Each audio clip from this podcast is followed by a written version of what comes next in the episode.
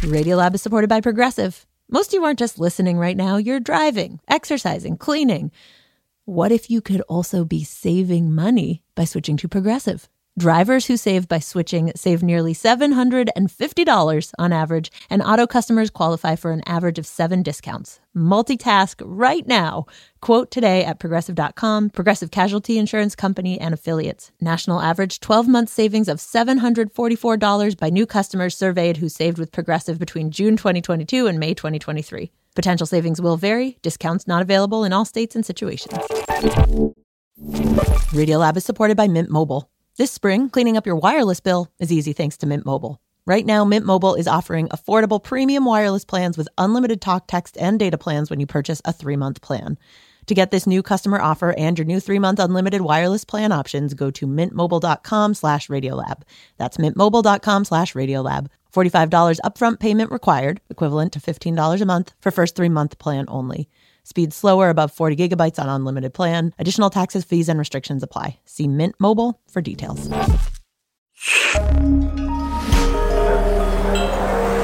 Listener supported. WNYC Studios. Hey, it's Jad. So, uh, an election is happening. I don't know if you heard.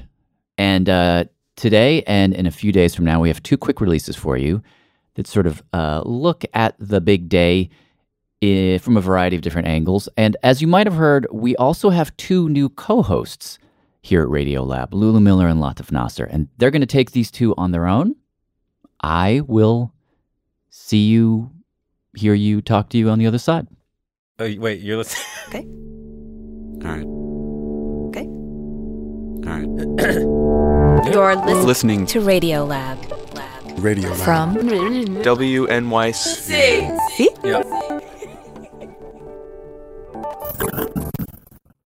Join audio. Ah, there you go. Hello. Aha.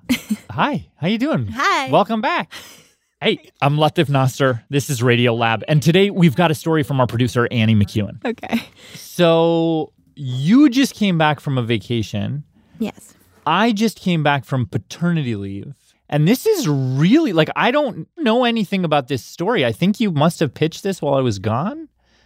And so this is great. Like so. this is literally the first thing I'm doing. So it's like That's nice. I'm really coming at this. I don't know anything. Well, um okay, so so I guess when I pitched this, I was just I don't know, I was just in this like I am ready to hear about someone other than humans. I'm just I'm just a little overwhelmed with humanity right now. And so this story I have for you today is an animal story. Okay. But of course, except hello. Hi, Hi Meg, how are you? I'm doing well. How are you, Annie? To talk about animals, I need a human to help me. I'm in my office. The door is closed. There's a sign not to knock. So, So that human is Meg Crofoot. and I study the behavior of wild animals for a living. She is a director at the Max Planck Institute and a prof at the University of Konstanz. It is an awesome job. loves her job. I do. And so the reason I was drawn to her is because her work with animals tackles this really deep question. How groups reach consensus and achieve collective goals despite potentially conflicting interests of the individuals in the group. Okay, that's a little. Hold on. Wait, That's a wait, lot. wait, wait. Yeah, yeah, yeah. So simply like how does a group of animals, each of them with their own fears, their own needs, their own desires, how do they somehow, despite that, come together, make a decision and move forward? Right. Yeah, this doesn't sound relevant to humans at all. This sounds actually entirely disconnected from anything going on in the world or this country. You know what I mean? This, okay, this actually is an animal story. Okay. Because when Meg was like first starting to approach this, she was spending her time on a little island off the coast of Panama, Chasing capuchin monkeys around the jungle. watching the ways they would compete with each other, chasing each other out of this tree, trying to stand their ground on that rock, which she says was infuriating. You know, they're house cat sized black things just hidden behind leaves and branches, and they're moving fast and And she'd be sitting there like, okay, I see the monkey. Oh, where'd it go? Wait. There's, wait, is that the same monkey? Where did the first one go? Ah, ah, you can't keep track of what everybody's doing. Yeah, that seems impossible. right. Totally. Until one day, Meg heard about this totally new way of approaching this problem. I was sitting in this lecture hall in Panama City at the Smithsonian Tropical Research Institute. There was a weekly seminar, this sort of afternoon of science. She's sitting in this lecture hall and she's watching this Israeli scientist named Ran Nathan give a talk on his work tracking bats. He'd put a tiny GPS backpack on a bat, set it free, and was able to track its movements really, really closely. One GPS point per second. And so you had this amazing detail of this bat This little red dot on a map. waking up and leaving its roost and flying out across the Israeli desert. And you could see it going up in the air and down in the air and following roads and following lights and then coming to this fruit tree in the middle of nowhere. And then eating in that fruit tree and then flying back. But just the detail of it. And I remember sitting there in in this seminar room and just being like, wow, imagine what you could know if you could put these kinds of instruments on an entire group of primates. Not just follow one animal to a tree and back, but actually be able to see how a bunch of animals move at the same time and interact with each other in space. It would give you a whole new way of seeing their world and seeing what they were doing and understanding how they were influencing each other's behavior. It really felt like sort of the same way I kind of imagine somebody staring for the first time through a microscope. I mean, rather than a microscope, a macroscope. But having this whole new way of accessing the world. Right. It was this moment that just felt so full of potential. That day, that lecture, Totally changed the course of what I was doing scientifically. So she spent time gathering funding and choosing the perfect primate for this project. The answer is baboons. Huh. Okay. Well, had you worked with baboons before in No. your I'd never never Had I ever oh. seen a baboon? I guess I had seen a baboon. at a bar one time. Yeah, exactly. We had a drink. It was casual. So why? Why would then she pick this animal to study out of all the animals that she could have picked? Well, partly it was logistics. Forest canopy cover disrupts the GPS signals. And baboons live out in the open. They're also big enough to wear the heavy GPS collars that Meg was planning to use. But also, and I think maybe more significantly, baboons are a super well studied animal. Like, we already know a lot about them. We already know a lot about how their troops work. Hmm. And they are notorious for sticking together. Like, every day, these groups of 30 to 50 baboons, big, little, male, female, lower ranking, higher ranking, they move through the landscape together. As a cohesive unit, And at some level, they must. decide where to go together. And Meg's question was how. Right. So she gets on a plane and heads to Kenya. You land in Nairobi, and Nairobi is a big, bustling city. She and her team head out to the Mpala Research Center in this massive wildlife conservancy that's just filled with. So many big animals. They're driving past giraffes and hyenas and zebras and elephants. Finally, you're out in this plateau that looks out at Mount Kenya. Um, it's a really beautiful, beautiful landscape. And it was here that she saw what she came for. Baboons. All of the baboons, troops of them, roaming the savannah. Sort of sandy brown color. They have longish noses like a dog, a heavy brow. The males, they've got big, bushy manes all up over the shoulders and back and head, and big canines. They're about the size of a German shepherd. And the females are a lot smaller. And when they're in heat, they get these like big Pink, glossy. butts. It looks so uncomfortable. Anyway, troops of these olive baboons are roaming the savannah, and after a couple weeks of scoping them out, we eventually settle on a troop that slept pretty consistently in this set of trees along the river. so to make a long story short, Meg and her team set some traps beneath those trees and started catching and collaring these baboons. It's like a dog collar, or it's like a. Yeah, it's like a fancy computer dog collar. Got it. So they do this until they get 25 baboons collared. Yeah, and how? uh, Twenty-five out of how many? It's about 40 animals, and about 25 ish were big enough to wear collars. So a few days later, all together, the collars flick on and start collecting data. One GPS point per second, and then we were collecting continuous accelerometry readings. Each of their movements minutely tracked for one whole month. when the collars pop off. And how many like data points is that? 20 million GPS points.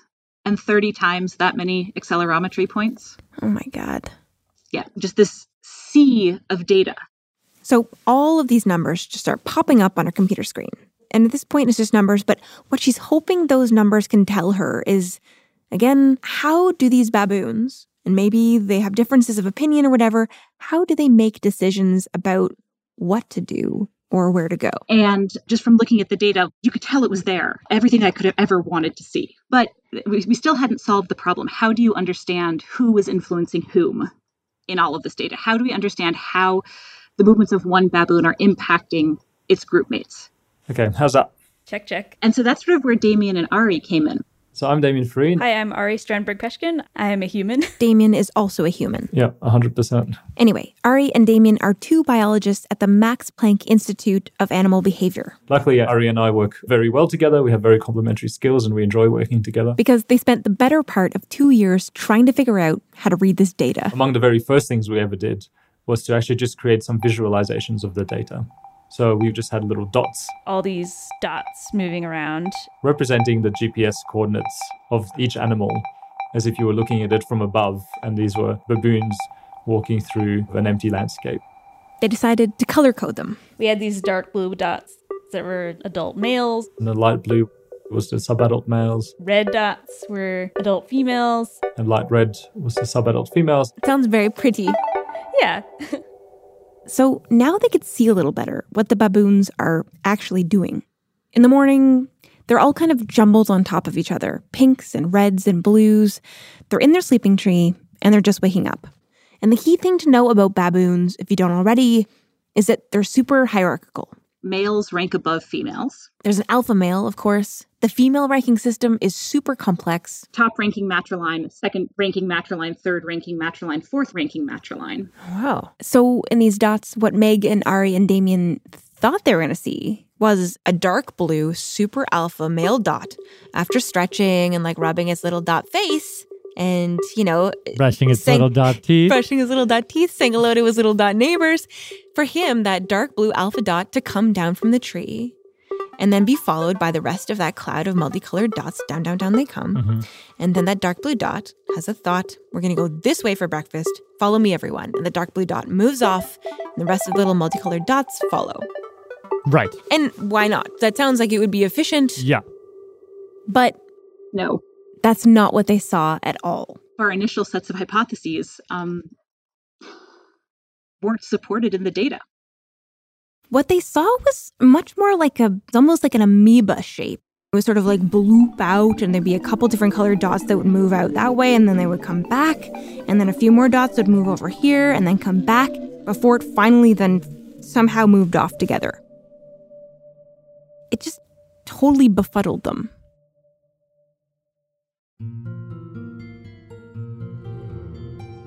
We're going to take a break, but when we come back, Meg and Damien and Ari are going to investigate this baboony blob until they learn exactly how these baboons move forward, despite the fact that they all want to go in different directions. Hello, this is Aaron Scornia, currently located in Arlington, Texas. The Radiolab is supported in part by the Alfred P. Sloan Foundation, enhancing public understanding of science and technology in the modern world. More information about Sloan at www.sloan.org.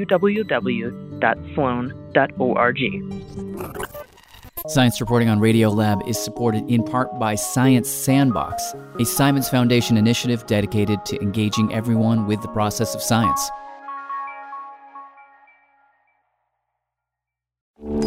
Radiolab is supported by Babbel. Sometimes self-improvement can feel like a pretty overwhelming journey. So what if this year you just got a tiny bit better every day? When you're learning a new language with Babbel, that's exactly what you're doing. Babbel is a science-backed language learning app with quick 10-minute lessons that have been handcrafted by over 200 language experts to help you start speaking a new language in as little as 3 weeks.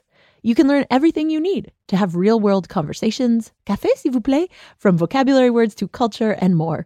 And if Babbel can help you start speaking a new language in just three weeks, imagine what you could do in a few months or a full year. Here is a special limited time deal for Radiolab listeners. Right now, get up to 60% off your Babbel subscription, but only for our listeners at babbel.com slash Radiolab. Get up to 60% off at babbel.com slash Radiolab, spelled B-A-B-B-E-L dot com slash Radiolab. Rules and restrictions may apply. Radiolab is supported by Dana-Farber Cancer Institute. Thanks to Dana-Farber's foundational work, protein degradation can target and destroy cancer-causing proteins right inside the cell. It's how Dana-Farber is working to treat previously untreatable cancers. Learn more at danafarber.org slash everywhere.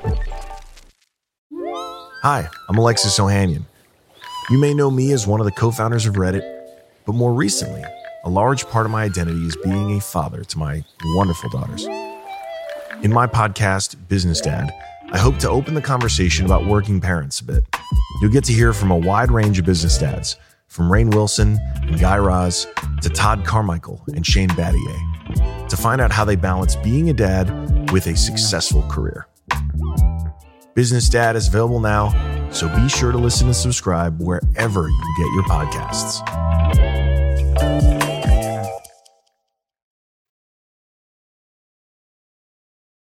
Hey, it's Latif Nasser. This is Radiolab. We're back with Annie McEwen, who has got Meg and Ari and Damien sitting in front of a computer staring at a nonsensical blob of little Baboony dots. baboony dots. You were looking for who influences who, and and the mm-hmm. idea was like where to go. Is that right? Right. Yeah, so every day this troop has to decide like how to navigate its landscape and has to reach consensus, which means that somehow some individuals have to sort of move somewhere and others have to decide to follow. So for those dots, Meg's dots that actually answered this question, she and Ari and Damien had to figure out a way to to analyze them. And they came up with this idea that kind of acted as this key that unlocked this hidden pattern. But maybe the easiest way to explain it is to actually tell you about this thing that Damien saw, not on the computer screen, but right in front of him out in the field. One morning, we watched the group sort of as it was leaving the sleeping site, and one of the baboons was walking in our direction and probably walked about 100 meters from the rest of the group And then it stopped. and was standing there or sitting there on their haunches as baboons do, declaring its intention to go in this direction. So the group was still milling around in the sleeping trees, and it, the group was clearly not that interested in coming in this direction. It was not seeing any sort of further movements towards this. So what really struck me is what the baboon did next. It then went and climbed up a dead tree and sat on top of this dead tree in a way that was clearly intending for it to be more prominent in the vision, like more observable by the rest of the group. Wow. Basically, sitting on the top of this dead tree for, I think, almost 10 minutes uh, before eventually giving up and then rejoining the group. And the group went in a different direction. What gave you the sense that it wasn't just climbing the tree because it's an animal and animals do things that don't make sense? you could at the risk of maybe anthropomorphizing but i mean you could see it had a degree of like impatience to it so you know initially sort of sat there on the ground and then it sort of got a bit restless and then it climbed a tree and was very clearly facing the rest of the group kind of as a, observing you know it's a little bit uphill as well so it was really observing what the group was doing Wow, like just staring down the group. Like, I know you can all see me here. yep exactly Now, that baboon in that moment was actually demonstrating two key moves Two different kinds of movement interactions. that Meg and Ari and Damien zeroed in on, What we called pulls, which was like I move away and you follow me. which is what Damien's baboon tried to do, And then anchors, which is I move away, you don't follow me, so I come back. which is what the baboon ended up doing. Right. Another way to think about it is like, If you imagine two baboons at either end of a slinky, okay, one moves off and that stretches the slinky, and then another one might follow it, which would be a successful pull, uh huh. right? Or one moves off, the slinky kind of stretches, and then ultimately that one comes back And that's an anchor. because the other one didn't want to follow or whatever. Digs its heels in. yeah, maybe. And so Ari and Damien wrote these scripts to basically go through these 20 million data points Oh, and pull out all of the pulls and anchors. And that ended up being sort of the base for us to understand the dynamics of this decision making process. You know, in the Matrix, when Neo finally realizes that he's the one. Yeah. And then, like, the floor and the walls, and even like the bad guy in front of him just like turn into these like moving green numbers. Mm-hmm. And he just like sees in this way that he never could see before. Mm-hmm. That's how I imagine it. Like, they could all of a sudden see what was happening. It's like they could see the program, the social programming of the baboon. Totally. Because once you have that sort of base unit, poles and anchors, you can start to ask questions like, well, what are the characteristics that make one baboon more likely to follow another versus to not follow and to anchor them? What makes a baboon a successful leader? And it turned out being the alpha guy didn't matter at all. The answer wasn't dominance. There was no impact of dominance. The answer wasn't age, sex, class. And so it took her like actually a moment to believe what she was seeing, which was like a red dot move away and a blue dot follow. You'd see a pink dot move away and a dark blue dot follow. Really? Like it didn't matter. You didn't it didn't matter at all who you were. There was no correlation between rank and successfulness of being followed. The thing that really did seem to impact whether or not you were successful in influencing the behavior was how they moved. Really? Do you mean like how they walked? Mm-hmm. Baboons that moved in this very directed, very straight way. At an intermediate and very constant pace. So they weren't moving fast, they weren't moving slow. Were much more likely to successfully pull followers um, than individuals who either moved slower or with more curvy paths. Right. So a young female, low ranking female, if she moved purposefully in a straight line, the alpha male could just follow her. There would be no. Really? And you saw that? Yeah, we did, we did- we absolutely saw that. So what we found was that every member of the group was able to successfully pull. Oh. Wow, cool. So it's like anybody can be the leader at at it at, at, at in a given time. Right. But then what what happens if like if like two baboons have different ideas and want to go in different directions? Great question. What we found is that if the direction between those two initiators or those two individuals going out in different directions Mhm. is if the angle between those directions is relatively small, Within 90 degrees of one another, Let's say one dot moving to the north and a different dot moving to the east. then the follower will tend to average those directions. they just sort of compromise. They split the difference. They'll move directly down the center. At 45 degrees. At 45 degrees. Yeah, they just move straight in the middle. Like they literally split the difference. Um, but but if two baboons were going, not 90 degrees different, but in totally opposite directions, like one dot goes north, one goes south, there's no middle. There's no compromise. And Damien actually said he saw this happen. There were baboons moving in kind of two different directions, almost 180 degree opposite. And both of these directions started to build up a bit of a consensus. So there were there were supporters for each direction, but about the same number of supporters in each direction. That you know created a bit of a stalemate, The remaining baboons refuse to follow. Like they just won't budge. and eventually they kind of have to all come back together, regroup, and start again. Really? Yeah, they, they, they start over. Now, let's say this happens again. Two baboons, let's say one young female heads north and one adult male heads south, totally opposite directions. The troop hangs out under the tree for a bit, watching. Then, a couple of them start to follow one way or the other. But let's say the young female, maybe there's something about the way she moves with purpose. She gets just a couple more baboons to go her way. The rest of the troop under the tree, they look north, they look south, and in the end, What we found was this really clear majority rule. again and again, the team saw that in these cases, the rest of the baboons are going to get up and go north with the young female that got those couple extra baboons to follow her. And the smaller group that headed south initially, they turn around, head north, and rejoin the group. Go with whichever direction was preferred by more members of your group. Even if the smaller group was filled with the highest ranking males. Yeah, even then. Wow. Oh, that's kind of Oh, that makes me like baboons actually. That's really nice. It's nice, right? But actually, for the baboons, doing it kind of sucks. I remember sort of realizing that it had taken almost 45 minutes to decide Wow. uh, for the group to get going in the morning. And this was, you know, like any other morning. There was not, it wasn't like a colder morning or raining or Huh. anything. It just seemed to be that the group was completely struggling to come up with a solution to which direction to go. And this, this is like in the morning they're, they're they wake up. So basically they're deciding where to go eat breakfast. Yeah, exactly. So, you know, it's it's quite striking that they would spend so long making this decision when all those individuals are probably quite hungry.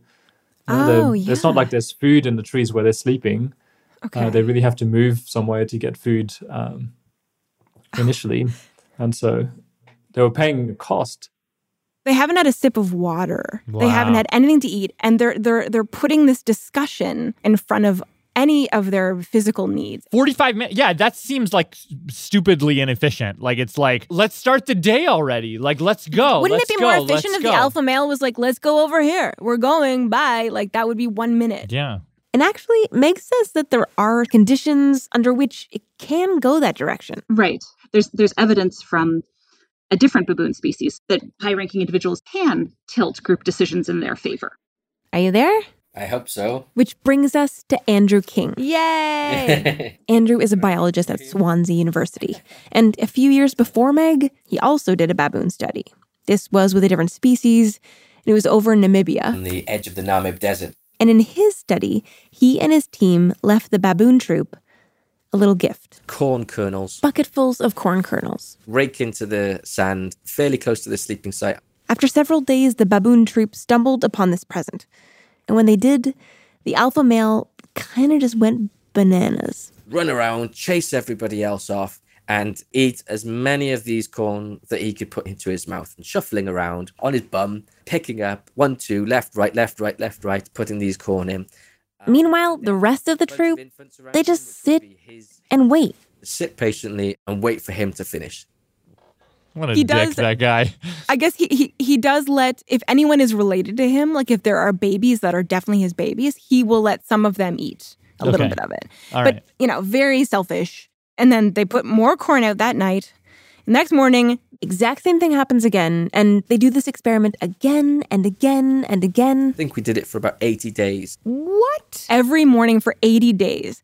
The baboons wake up, they race off, follow the alpha to the patch. They just watch him pig out, and then finally they get to go on. He's getting almost all of the food. Yeah. and everybody else gets almost nothing.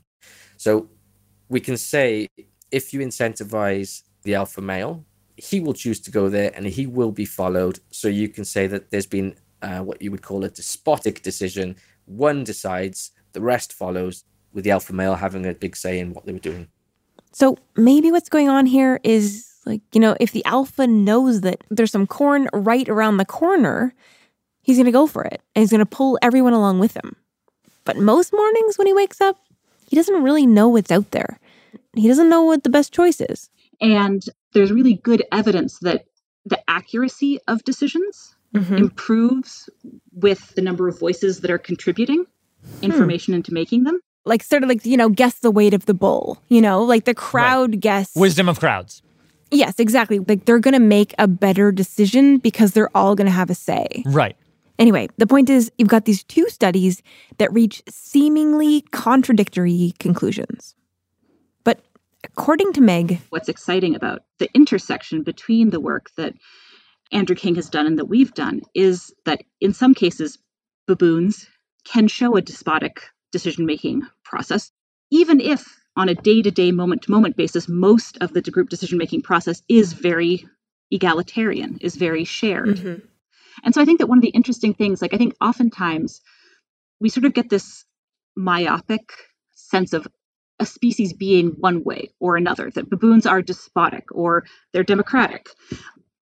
Whereas in fact, like these are just strategies. Some decisions just have to be made now. For example, if you've spotted a leopard and the leopard is running at you, you don't want to sit there and have a long process about do we want to run left or do we want to run right? You just want to go. right, right, right, right, right. And so in cases like that, if if leopard's a real near threat, Yeah. then you're going to go with the despot. But then, you know, if you want to decide, okay, are we more likely to find food over the river or up the hill? Mm-hmm. there isn't perhaps the same time pressure, so you can afford to reach consensus via a more shared process in the interests of reaching a better decision. So, what you see is like baboon society can be both despotic and democratic. Like you, you can hold this multi potentiality in your hands. To me, the interesting question isn't so much are baboons egalitarian or are they despotic, but when?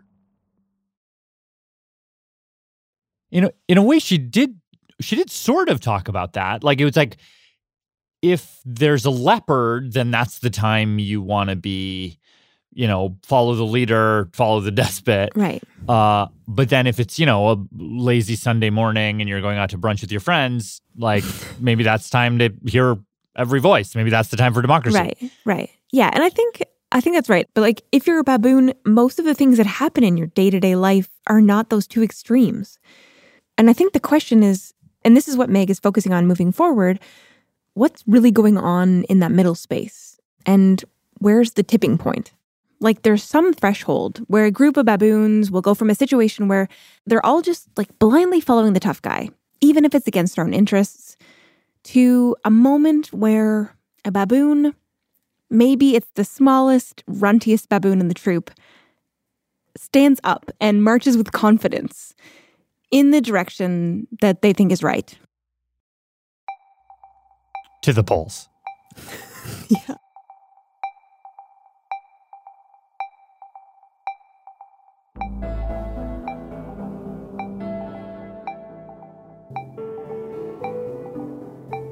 All right. Story was reported and produced by Annie McEwen, and our fact checker was Diane Kelly.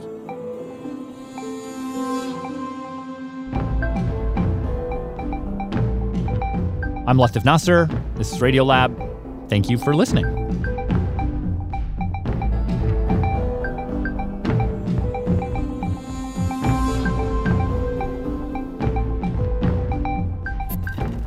Hi, this is Stefan, phoning from Calgary, Alberta, Canada. Radiolab was created by Jad Abumrad and is edited by Soren Wheeler. Lulu Miller and Latif Nasser are our co-hosts. Dylan Keefe is our director of sound design, and Suzie Lechtenberg is our executive producer. Our staff includes Simon Adler, Jeremy Bloom, Becca Bressler, Rachael Cusick, David Gebel, Tracie Hunt, Matt Kielty, Tobin Low, Annie McEwen, Sarah Qari, Arianne Wack, Pat Walters, and Molly Webster, with help from Shima Oliaee, Sarah Sandbach, and Johnny Moens. Our fact checker is Michelle Harris.